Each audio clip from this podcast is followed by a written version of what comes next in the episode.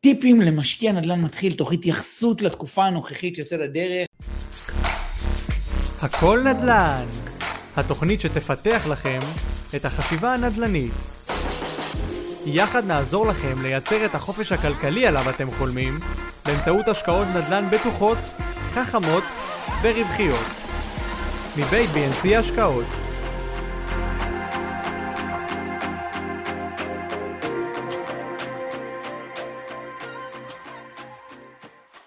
טיפים למשקיע המתחיל, כמובן תוך התייחסות לתקופה שכולנו חווים, לאינפלציה, לריבית שעולה, להאטה בקצב מכירות הנדל"ן, בטח לירידה אה, אה, שהרבה אנשים צופים, אה, אולי אפילו נדבר על אפיק ההשקעה החדש במרכאות, למי שרואה ולמי שישמע אחר כך אז אני אומר, הפק"ם, כל הפוסטים היומיומיים שואלים על כמה ריבית מקבלים עכשיו בכל בנק, בפועלים, כמה בלאומי, כמה בסגירה לשנה, כמה בסגירה לשנה וחצי. אמ, אז טיפים למשקיע נדל"ן מתחיל, תוך התייחסות לתקופה הנוכחית יוצא לדרך, ואני באמת אשתדל לעשות את זה יחסית קצר וקולע, להעביר לכם אה, אה, מספר נקודות שרשמתי לעצמי שאני רוצה לדבר עליהן הערב בשידור. אה, וננסה לחשוב ביחד ולהבין איך אנחנו צריכים לפעול בתקופה הנראית לעין, כי אני מניח שרובנו מבינים שבטווח הבינוני והארוך הנדל"ן עולה, ואנחנו מבינים שכדי לשמור על ערך הכסף קודם כל, ואז גם להגדיל אותו, השקעה בנדל"ן זה, אה, אה, נדל"ן הוא אחד מכלי הרכב הטובים ביותר לדבר הזה, אבל בואו נהיה ממוקדים וספציפיים על טיפים למשקיע נדל"ן מתחיל, או אולי אה, מי שרוצה ככה לחדד את הידיעות שלו ולראות שהוא מבין את הדברים נכון, והטיפ הראשון, בנדל"ן הוא בחירת שוק, בחירת אזור, ולא, אני לא מדבר על אה, לבחור אה, עיר, או אולי אפילו שכונה, אני מדבר על אזורים קטנים ומצומצמים יותר. אני חושב שזה הטיפ הראשון, להבין לעומק את האזור שבו בחרתי להשקיע. לא להתחיל מכותרות, לא להתחיל מלרוץ אחרי מספרים. אם אני בוחר להיות אה, אה, מישהו שעושה נדל"ן אקטיבי, וגם בתור משקיע פסיבי, אה, שמלווה על ידי חברה, תבינו את האזור, תבינו את ה... את ה את ה, תבינו את הדברים המיוחדים בו, תבינו את קהל היד בו, תבינו את הרמות מחירים, את כמות, ה, כמות התחלות הבנייה הצפויות, התחלות בנייה בשטח, את ההגירה, תבינו את נתוני המקרו של האזור שבחרתם כדי לדעת האם אתם בוחרים אזור נכון או לא, בסדר? ובתקופה הנוכחית, בפרק זמן נראה לעין, בכלל זה עוד יותר חשוב, כי אם נסתכל רגע על מדינת ישראל כדוגמה, אני מניח שהרבה יותר נכון היום, קודם כל להיות בפריפריות, באזורים זולים יותר, כדי שלהון העצמי יהיה משחק גבוה יותר, כדי שלשינויים יהיה אה, אה, פחות מקום, ובגלל שאנחנו יודעים לאיפה הקצב אוכלוסייה גדל, ואותם ערי פריפריות יהיו חייבות להכיל כמות אוכלוסייה הרבה הרבה יותר גדולה בטווח הבינוני והארוך, והן נותנות היום את הפתרון הטוב ביותר, אה, תוך התחשבות בתקופה. אז, בתקופה הנוכחית, זה נכון תמיד, קודם כל תבחרו אזור, תבינו את הנתונים שלו, תבינו את הצפי שלו לעתיד מבחינת הגירה וצפי התחלות בנייה, ותבדקו ביקוש לשכירות, בסדר? תבדקו ביקוש לשכירות, כמה גבוה הוא, כמה חזק הוא, אנחנו הופכים להיות, אה, בארצות הברית זה עוד יותר אה, קיצוני, אבל גם במדינת ישראל אנחנו הופכים להיות אומה ודור אה, שהשכירות בה רק עולה. בסדר? אנחנו הופכים להיות כולם, רוב האנשים מתקשים מאוד לרכוש נכס, ולכן זה דוחף המון אנשים לגור בשכירות, אה, ואם אנחנו מבינים את זה, אז אנחנו צריכים קודם כל לסמן וי על הביקוש לשכירות, וככה תבחרו את האזורים שלכם. אל תבחרו אותם דווקא לפי האזור הכי הכי הכי הכי חם שיש היום, כי בדרך כלל אתם כבר תהיו במצב שבו הוא עבר את השיא שלו, אתם תהיו יותר קרובים לאיזושהי נקודת מפנה בו, ו, אה, וטיפ קטן ממני אליכם, שהרבה לא מדברים עליו, והרבה לא נותנים אותו, אבל תבדקו את כמות התחלות הבנייה ליד ראשונה, בנייה חדשה, וצפי התחלות בנייה. ולמה? שימו לב למה. הרבה פעמים אמ, אפשר לזהות פה נתון בעייתי. כלומר, הרבה פעמים בנייה מסיבית תגיע אחרי שאזור הגיע לאיזשהו פיק שלו מבחינת מחירים. הוא עלה בצורה קיצונית, ואז הרבה יזמים רוצים לבנות שם נדל"ן יד ראשונה, כי הם מזהים את האזור הזה כאזור מאוד מאוד, אה, שעלה, שהמחירים בו עלו ושיש בו ביקוש מאוד מאוד גבוה. למה לכם זה קצת יוצר בעיה אם תהיה איזושהי אה, בנייה מסיבית, או יש כבר בשטח, או יש צפי לזה בשנים הבאות? כי הרבה פעמים זה ייצור מצב שבו השוק יד שנייה חווה איזשהו זמן תיקון. למשל, אם יציפו את הדירות אה, בבניינים חדשים והרבה משקיעים רכשו שם, אז הרבה פעמים מחירי השכירות ביד שנייה ייפגעו בצורה קיצונית. זה קרה בהרבה מקומות בארץ, אה, אפילו במקומות באזור המרכז כמו ראש העין, שבהם פתאום הוצפה באיזושהי בנייה לתקופה מסוימת, ואז פתאום אנחנו רואים שנה, שנתיים, שלוש, ולפעמים גם אפילו פרק זמן יותר ארוך שלוקח הדבר הזה לעבור תיקון. לכן שימו לב שאין איזושהי הצפה גדולה, ואם כן, אל תבחרו את האזור הזה. הטיפ השני למשקיע נדל"ן אה, אה, מתחיל או חכם, אה, זה קנייה מתחת למחיר שוק. ואם אני מסתכל רגע על התקופה ומתאים את זה לתקופה הנוכחית שבה אנחנו נמצאים, אנחנו חווים כרגע שוק שעובר מהפך. כחלק מהגמילה מהריבית האפסית ומהטירוף שקרה פה בשנתיים האחרונות, ובכלל בעשור האחרון במחירי הנדל"ן, אבל בשנתיים האחרונות זה בכלל היה קיצוני, השוק עובר מהפך, הוא עובר להיות משוק של מוכרים לשוק של קונים. וכשאני מדבר על קנייה מתחת למחיר שוק, אין זמן יותר טוב מלנצל ולהגיע לקניות אמיתיות וטובות מתחת למחיר שוק, משוק של קונים. זה הזמן הכי נכון, זה הזמן שבו אפשר לאתר הכי הרבה אה, אה, רוכשים שיש להם כורח מציאות, שיש להם סיבת מכירה אמיתית, ולנהל משא ומתן בצורה טובה, כי יש יותר זמן, כי הכוח הפך להיות של הקונים. אנחנו יודעים להרוויח גם בשוק שבו, שוק של מוכרים בתור מוכרים, וגם בתור שוק של קונים בתור קונים, ולכן שימו לב, הטיפ השני, רכישה מתחת למחיר שוק, זה חשוב תמיד, זה ה... ה היכולת שלנו לשלוט בעסקה זה אחד מהיתרונות הכי מרכזיים בנדל"ן, היכולת שלי לשלוט בשווי הרכישה שלי, לקנות קנייה אמיתית מתחת למחיר שוק, זה לא קיים בשוק ההון, זה לא קיים בקריפטו, זה לא קיים בהרבה מקומות אחרים. אם תרכשו נכון, במיוחד בתקופה הזאת, זה יגן עליכם, זה יאפשר לכם לעבור את התקופה בצורה טובה יותר, והיום אתם יכולים לעשות את זה ביתר אה, אה, קלות, בגלל שהשוק הפך להיות שוק של קונים, ובכלל, הרי לפעמים אנשים מפספסים את הנקודה הזאת, מחיר הרכישה ישפיע רבות כמובן על התשואה בעסקה. ככל שאני רוכש זול יותר, התשואה השוטפת מהשכירות תהיה גבוהה יותר והתשואה במכירה תהיה גבוהה יותר. ולכן בשוק של קונים אני יכול להגיע לתשואות גבוהות יותר. שימו לב שגם במשברים, לרוב מחירי השכירות נשארים יציבים ואולי אפילו ממשיכים לעלות. בניגוד לפעמים תיקונים ששוק הנדל"ן חווה. ולכן אם אני ארכוש נכון בשוק של משברים, בשוק של מיתון, אני אוכל לקבל תשואה שוטפת גבוהה יותר ממה שהייתי אה, מגיע אליה בגלל שאני ארכוש מתחת למחיר שוק. בסדר? תחשבו על נכס להשקעה כמו מניה שמחלקת דיבידנד, בסדר? רק שבנדל"ן יש חלק ארי ויפה בשכירות, באותה דיבידנד שמחולקת. ובנוסף לזה, אם נרכוש מתחת למחיר שוק, נהנה גם במכירה, חוץ מעליית ערך נכס שבטוח תבוא, עזבו חלומות של אה, מה שקרה פה בשנתיים האחרונות, אבל 3-4 אחוזים בשנה, משהו שהוא מאוד מאוד uh, עם רגליים על הקרקע, אז אנחנו נוכל בעזרת קנייה מתחת למחיר שוק להגיע לתשואה משוקללת גבוהה מאוד בעסקת נדל"ן. הטיפ השלישי, חפשו בעיות. חפשו בעיות. בעיות יכולות להיות בהמון מקומות, ותכף תבינו למה אני מחפש אותם, כי, כי זה משהו ייחודי, אני חושב, די בעולם הנדל"ן, אבל החיפוש אחר בעיות יביא, יביא אותי לתוצאות מאוד מאוד טובות. חפשו בעיות רישום שיש למוכר הנכס, חפשו בעיות שיש למוכר עצמו, הוא קנה כבר משהו אחר, הוא צריך את הכסף בגלל גירושים, חפשו בעיות אה, בסוג העסקה. בסדר? הרבה פעמים אתם רואים נכסים שמפורסמים, ורשום אה, לבעלי הון עצמי בלבד, אי אפשר לקחת משכנתה.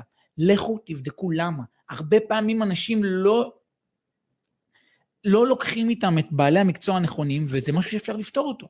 ואז אתם יכולים לי, ל, סתם לקבע את העסקה אליכם ולקחת לעצמכם זמן לפתור את הדבר הזה, וכן לקחת משכנתה. אתם יכולים אולי אה, לרכוש מהון עצמי ולסדר את זה אחר כך, אבל יהיה פה איזושהי הטבת מחיר משמעותית. אז יש כמה מקומות שבהם יכולים, יכולות להיות בעיות, זה יכול להיות בעיות רישום בנכס עצמו, זה יכול להיות במוכר, זה יכול להיות אה, ביכולת לקחת מימון או בהערכת שמאי, למשל נכסים שכרגע נמצאים ב, למשל במחולקים. בסדר? וזה משהו לא חוקי, זה הרבה פעמים מקטין מאוד את אה, כמות הרוכשים הפוטנציאלית, לפעמים זה גם פוגע ביכולת לקחת מימון, לפעמים אפילו בצורה קיצונית.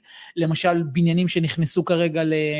אה, לנכסים מסוכנים, בסדר? ואז אי אפשר לקבל עליהם משכנתה.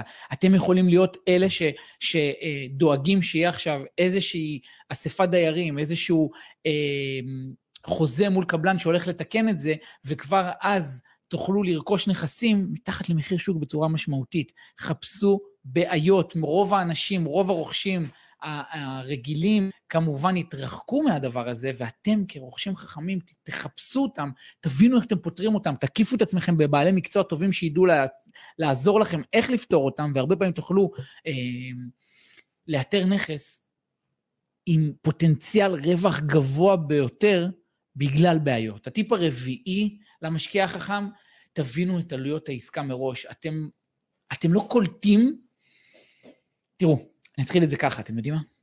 רוב האנשים מתייחסים בעלויות למחיר הדירה, עורך דין ומתווך אם יש. הם לא קולטים מה הם מפספסים, בסדר? הם מפספסים המון המון דברים. אחת הטעויות הנפוצות, דרך אגב, שאנשים חווים קשיים בעסקת נדל"ן, אחד המקומות שבגללם אנשים חווים קשיים בעסקת נדל"ן זה בגלל המקום הזה, שהם לא הבינו נכון את עלויות העסקה, הם לא הבינו כמה הון עצמי הם יצטרכו. הם, הם רוכשים נכס במיליון וחשבו שהם לוקחים 50% משכנתה, כלומר הם צריכים להביא רק חצי מיליון, אבל הם לא קלטו שאם השמאי יעריך אותו ב-900, אז פתאום הם יצטרכו כבר 600 אלף שקל הון עצמי. בסדר? כי הם יקבלו משכנתה לפי הערכת שמאי או החוזה הנמוך מביניהם, ולכן צריך להבין להיות העסקה מאלף ועד תף לפני שנכנסים אליה.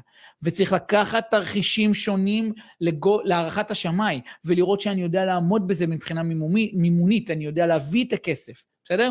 אז קודם כל, שימו לב, הטעות הראשונה שהם עושים, הם לא לוקחים בחשבון שאם הערכת השמאי תהיה נמוכה יותר ממחיר הרכישה, הם יצטרכו להשלים את זה מהון עצמי. הם לא עושים דוח עסקה מסודר עם כל ההוצאות הנלוות, ואז הם מפספסים דברים, שיפוץ, ריהוט, אה, אה, הוצאות נוספות כמו מס רכישה וכולי, שהם פשוט לא שמים לב שהם יצטרכו את ההון הזה בשביל זה. אז תשימו לב כמה אה, כסף אתם צריכים, תכינו דוח עסקה מסודר מראש, ותוך ההפרדה והתייחסות לגובה ההון העצמי הדרוש לעסקה, כדי שתראו שאתם עובדים ועומדים בו. הדבר השני שהדבר הזה ייתן לכם, זה ייתן לכם לראות שאתם מבינים את תכנון העסקה כמו שצריך. בסדר, לפעמים אנשים, כדי לחסוך כמה שקלים בעסקת נדל"ן, אה, מפסידים, זה מביא אותם להפסד מאוד מאוד גדול. אחד האנשים הראשונים שליווינו, או בעצם לא ליווינו, אה, העברנו לו עסקת נדל"ן, בסדר, לפני כעשור, אה, אחד המשקיעים שנתנו לו עסקה, הגענו לעסקאות טובות לעצמנו מתחת למחיר שוק, אבל לפעמים זה לא הספיק לאקזיט, לקנייה ומכירה, בגלל מיסים, בגלל הרבה הוצאות נלוות. אז אמרנו, אוקיי, איך נרוויח מזה עוד כסף? בוא ניתן למישהו עסקה מאוד מאוד טובה, שהוא רוצה לנדל"ן מניב לטווח הארוך ושישלם לי fix price. ואחד האנשים שנתנו לו עסקה, אפילו אמרנו לו איך הוא צריך לשפץ אותה, איך הוא צריך להשביח אותה וכולי, והוא כמובן ניהל את העסקה לבד, אנחנו רק נהנינו מתשלום fix price חד פעמי על זה שאיתרנו לו את הנכס מתחת למחיר שוק, וכמה חודשים אחרי זה יצאנו לדבר, והוא אומר, תשמע, הזכרתי את הדירה במחיר הרבה יותר נמוך ממה שאמרת לי. אני לא, לא, כל כך הבנתי למה, איך זה יכול להיות. ויצא לי ככה גם להיפגש איתו, ביקשתי לראות את הנכס ואת ההשבחה, ובעצם אחד השיפוצניקים הציע לו לחסוך עשרת אלפים או חמש עשרה אלף שקלים מהעלויות, מה, מההצעות האחרות שיש לו, אבל במקום לשנות את המבנה של החדרים המקוריים, הוא אמר לו, תוסיף שירותים מקלחת לכל חדר במבנה המקורי. אבל זה חדרים של 6 מטר, ואף אחד לא רוצה לגור בהם, ולכן הוא חסך 10,000 או 15,000 שקלים, אבל הפסיד המון כסף בשכירויות ובשווי הנכס שנקבע לפי המחיר שכירות. ולכן, ב... הבנת העלויות העסקה, אתם גם יכולים לבדוק ולוודא שאתם מבינים שאתם הולכים להגיע לתוצאה הטובה ביותר, במקום לחסוך כמה שקלים על שיפוץ, אתם מגיעים לתוצאה הטובה ביותר, ולכן תתחייבו על עסקה רק כשיש לכם תוכנית מלאה ודוח אה, אה, הוצאות, דוח אה, הוצאות צפוי תוך התייחסות לגובה ההון העצמי שתצטרכו, מאלף ועד תף. הטעות הטעות הזאת שלא מבינים את עלויות העסקה מביאה אנשים להתחייב על עסקאות שבסוף הם לא יכולים לעמוד בהן, וזה מכניס אותם ללחצים איומים, ואחרי זה גם להפסדים כספיים. הטיפ החמישי למשקיע החכם הוא ניהול סיכונים, בסדר? יש כמה גורמים מרכזיים שאנחנו צריכים להתייחס אליהם, שאנחנו רוצים לנהל את הסיכון שלנו בעסקת נדל"ן, אבל אה, אתם יודעים מה? יש אולי אני חושב שלושה גורמים מרכזיים שיכולים אה, אה, באמת להשפיע על הסיכון בעסקת הנדל"ן. הגורם הראשון הוא המימון. יש שלוש שאלות שאני רוצה שתשאלו את עצמכם. אחד, מה גובה המימון הנכון עבורכם? ומה זה אומר הנכון עבורכם? אתם הרבה פעמים רואים כל מיני כותרות של אה, הכי טוב זה למנף מקסימום. אה, שוב, זה, קודם כל זה בטוח לא נכון לתקופה הנוכחית, אבל גם בתקופות שבהן הריבית זולה, לאו דווקא נכון לכל אדם להגיע למקסימום מימון, מינוף שהוא יכול, בסדר? אז השאלה הראשונה היא מה גובה המימון הנכון עבורכם, וזה משתנה מאחד לאחת. לפי כמה עלות חודשית אתם יכולים לעמוד בה באם הנכס לא יכניס כסף במהלך התקופה, אה, אה, בתקופות שבהן יהיה נכס ריק, בתקופות של שיפוץ, בתקופות של החלפת דיירים, ולכן השאלה הראשונה בניהול סיכונים, שאנחנו מתייחסים לגורם המימון, הוא מה גובה המימון הנכון עבורכם. השאלה השנייה, הוא מה גובה המימון הנכון לפי התקופה שבה אתם נמצאים. בסדר? שימו לב, זה מאוד מאוד משתנה. בתקופות של ריבית גבוהה, אתם רוצים להכניס יותר הון עצמי לעסקה. למה? כי אתם רוצים להגיע למצב שהשכירות, המימון, גובה המימון לא יעלה על השכירות. ופה, כבר בתקופות שהמימון, הריבית גבוהה, אתם צריכים יותר הון עצמי. אז להון עצמי יש משחק גבוה יותר. בתקופות שבהן הריבית נמוכה, הפוך. ולכן השאלה השנייה היא מה גובה המימון הנכון לתקופה. השאלה השלישית בניהול סיכונים, אה, בהקשר של הגורם אה, אה, של המימון, שאלה שלישית, היא גובה המימון הנכון בהתאם לעלויות. אני לא רוצה להיכנס פה לעומק מדי, אבל למשל, כשמישהו לוקח משכנתה שהיא מתחת ל-50%, או מעל 70%, הבדלי הריביות יהיו מאוד מאוד משמעותיות, ברמה שזה יכול להוביל להבדלים של מאות אלפי שקלים לאורך חיי המשכנתה. ולכן יש גם גובה מימון נכון בהתאם לעלויות.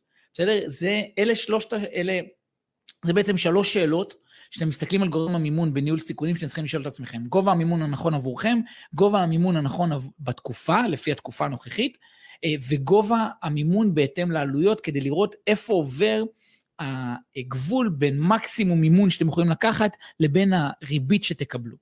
הגורם השני שהייתי רוצה שתתייחסו אליו, שאתם מנסים לנהל את הסיכון בעסקת נדל"ן, זה התייחסות אמיתית לתקופות ללא הכנסה שוטפת.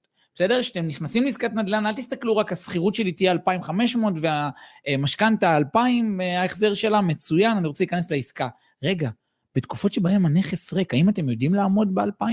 האם זה יגרור אתכם למינוס? האם זה יגרור אתכם לחיים כלכליים אה, לחוצים מאוד? אם כן, כנראה שזה לא נכון עבורכם, הסיכון הזה. זה לא שווה את הסיכוי, יש פתרונות טובים יותר. ולכן הגורם השני שאתם צריכים להתייחס אליו בניהול סיכונים זה אה, תקופות ללא הכנסה. והגורם השלישי זה כל הניהול השוטף שהנכס הזה הולך לדרוש מכם. בסדר? בהתאם לסוג העסקה, אם זה קרקע שאין בה ניהול שוטף מצוין, אם זה דירה להשקעה, מי מנהל אותה, כמה רחוק זה ממכם, איזה בעלי מקצוע אתם צריכים להכיר לפני וכולי, אם זה אה, השקעה קבוצתית מעבר לים, אוקיי, מי מנהל אותה, האם יש לכם חלק בתהליך השוטף, כן או לא. בעסקאות שבהן יש לכם, אתם הולכים להיות אקטיביים, אתם צריכים להתייחס לזה בצורה משמעותית, כדי לא קידוד יתפוצץ, מזגן יתקלקל, נזילה תהיה, בסדר? ואם אתם לא מוכנים לניהול הזה בשוטף, אז זה סיכון. זה סיכון שיכול לגזול מכם המון זמן, המון אנרגיה והמון כסף. הטיפ השישי למשקיע החכם, זה תתאימו את הנכס שלכם להיות הכי טוב בכיתה ולא הכי טוב בבית ספר, בסדר? אני חושב שאחת הטעויות הנפוצות ביותר בתהליך ההשבחה, שהוא תהליך מאוד מאוד חשוב, הוא יכול להעלות את שווי הנכס, להעלות את שווי השכירות המתקבלת, אבל אחת הטעויות הנפוצות זה שאנשים משביחים בהתאם לעיניים שלהם, ומנסים להיות לפעמים עם הנכס הכי, הכי יפה בבית ספר, בסדר? אה, תוך כדי זה שזה לא נותן להם כלום. אם מישהו יעשה דירת יוקרה באזור שבו הסוחרים הם אה, אה, קבלנים שמשכנים את הפועלים שלהם, והם בכלל צריכים מיטות קומותיים ונכס לא משופץ וחללים גדולים, אז מה הם עשו בזה?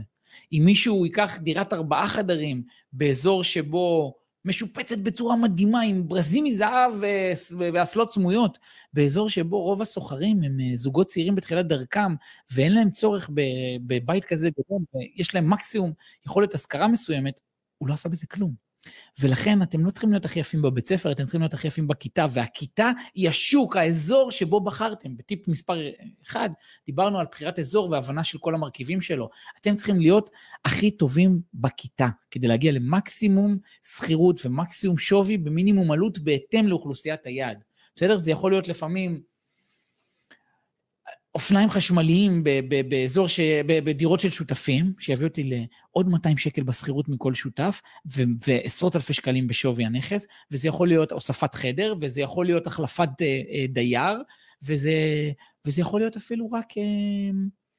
החלפת מטבח, בסדר? זה יכול להיות דברים קטנים או שיפוץ קומפלט, אבל אל תעשו את זה מהעיניים שלכם, תעשו את זה בהתאם לכיתה שבה אתם נמצאים, בסדר? בהתאם לאוכלוסיית היעד. אם תעשו את זה בהתאם לעיניים שלכם, אתם כנראה לא תגיעו לתוצאות טובות ביותר, וכנראה תבזבזו הרבה כסף סתם. אמ, הטיפ השביעי, חפשו איך למקסם את ערך הנכס שלכם וגובה השכירות המתקבלת לפני שנכנסתם לעסקה, בסדר? וזה קורה בהרבה מקומות בעסקה. בסדר? זה קורה בזמן ההשכרה, איך אני מפרסם את הנכס, למי אני מפרסם אותו, באיזה קבוצות אני מפרסם אותו. יש המון פעולות שיכולות לעשות לי שינוי משמעותי בצורה מאוד מאוד קיצונית באיך אני ממקסם את השכירות. בסדר? אם אני אפרסם את הנכס בקבוצות הפייסבוק הרלוונטיות, כי שם נמצאים הסוחרים. אם אני אפרסם את הנכס למשל ביד שתיים, באזור שבו רוב הסוחרים הם חבר'ה צעירים שלא נמצאים ביד שתיים, הם נמצאים דווקא בקבוצות הפייסבוק, אני לא אגיע למקסימום שכירות. אם אני אפרסם את הנכס בצורה לא נכונה, או למשל לא מי שמראה את הנכס, שהסוחרים כבר מגיעים, אני אשאיר מפתח בארון, בסדר, בארון חשמל, ואני לא אהיה כחלק אה, אה, חלק פעיל מהפעיל אה, שעובד בזמן שמראים את הנכס לסוחרים, אני כנראה לא אגיע למקסימום שכירות. ולכן יש המון מקומות שבהם אני צריך לעבוד מאוד מאוד חכם כדי להגיע למקסימום שכירות ומקסימום שווי של נכס, וזה קורה בעיקר בזמן ההשכרה, איפה לפרסם, איך לפרסם ואיך להראות את הנכס, בסדר? וזה בהסתמך על זה שהבאנו את הנכס להיות הנכס הכי תואם שוק, בסדר? שזה הטיפ הקודם. ואותו דבר במקסום מכירה. שימו לב איך אתם מפרסמים את הנכס. דוגמה, אם תפרסמו מחיר גבוה מדי, במחשבה, אוקיי, תנו לי הצעות, אבל אם פרסמתי 150 אלף שקל מעל שווי שוק, אנשים בכלל לא יציעו לי. אני שורף את הדירה לפרק זמן, אני, דרך אגב, אני כנראה אגיע ככה, תוצאה פחות טובה מאם הייתי מפרסם בשווי שוק, או טיפה מעליו. ולכן, איך לפרסם, איפה לפרסם, איך להראות, אה, אה, אפילו מתי למכור. בסדר, האם למכור בחורף או למכור בקיץ? שאנחנו יודעים שרוב המכירות והמחירים הטובים מגיעים בחודשי הקיץ. האם אני אפילו לא רק זה דרך אגב, אתם יודעים, איך למכור, למשל סתם, בשוק שבו הרוכש, אה, קבוצת הרוכשים העיקרית בשוק, היא משקיעים, אם אני אקח נכס ריק ונכס מושכר, אותו נכס, באותו המצב, באותו רמת שיפוץ, באותו רמת ריהוט, הנכס המושכר שווה הרבה יותר, כי הרוכשים באים לקנות מוצר מוגמר, דירה שכבר עובדת עם חוזה שכירות, ולכן חפשו איך למקסם את גובה השכירות ו, אה, ומחיר המכירה בהתאם לשלבים שדיברנו עליהם. איך אני מפרסם? איך אני מציג את הנכס, איך אני עושה פולו-אפ, איך אני עושה משא ומתן, מתי אני מוכר ואיפה אני מפרסם אה, אה, למכירה. הטיפ השמיני והאחרון, תהיו עם ראש פתוח. תהיו עם ראש פתוח. חוץ מהברור מאליו, תהיו עם ראש פתוח בשיפוץ ובסוג העסקאות וכולי, אני רוצה דווקא היום להתרכז במה שרוב האנשים לא מתייחסים אליו. כשאני אשאל את רוב האנשים, חבר'ה, מה זה השקעה בנדל"ן? הרוב יענו לי זה לקנות דירה להשקעה, אה, להכניס שוכר וליהנות מהשכירות, ואולי מפוטנציאל יותר נכס. מה שהם מפספסים זה את כל אותם, אותן האופציות הנוספות בהשקעה בנדל"ן, השקעה בקרקע, בנכס אה, מסחרי, בהשקעות אה, משותפות, שהם אולי הפתרון הכי נכון לתקופה הנוכחית, ובכלל לפי דעתי, אבל בטח בתקופה הזאת, ולכן קודם כל תהיו עם ראש פתוח.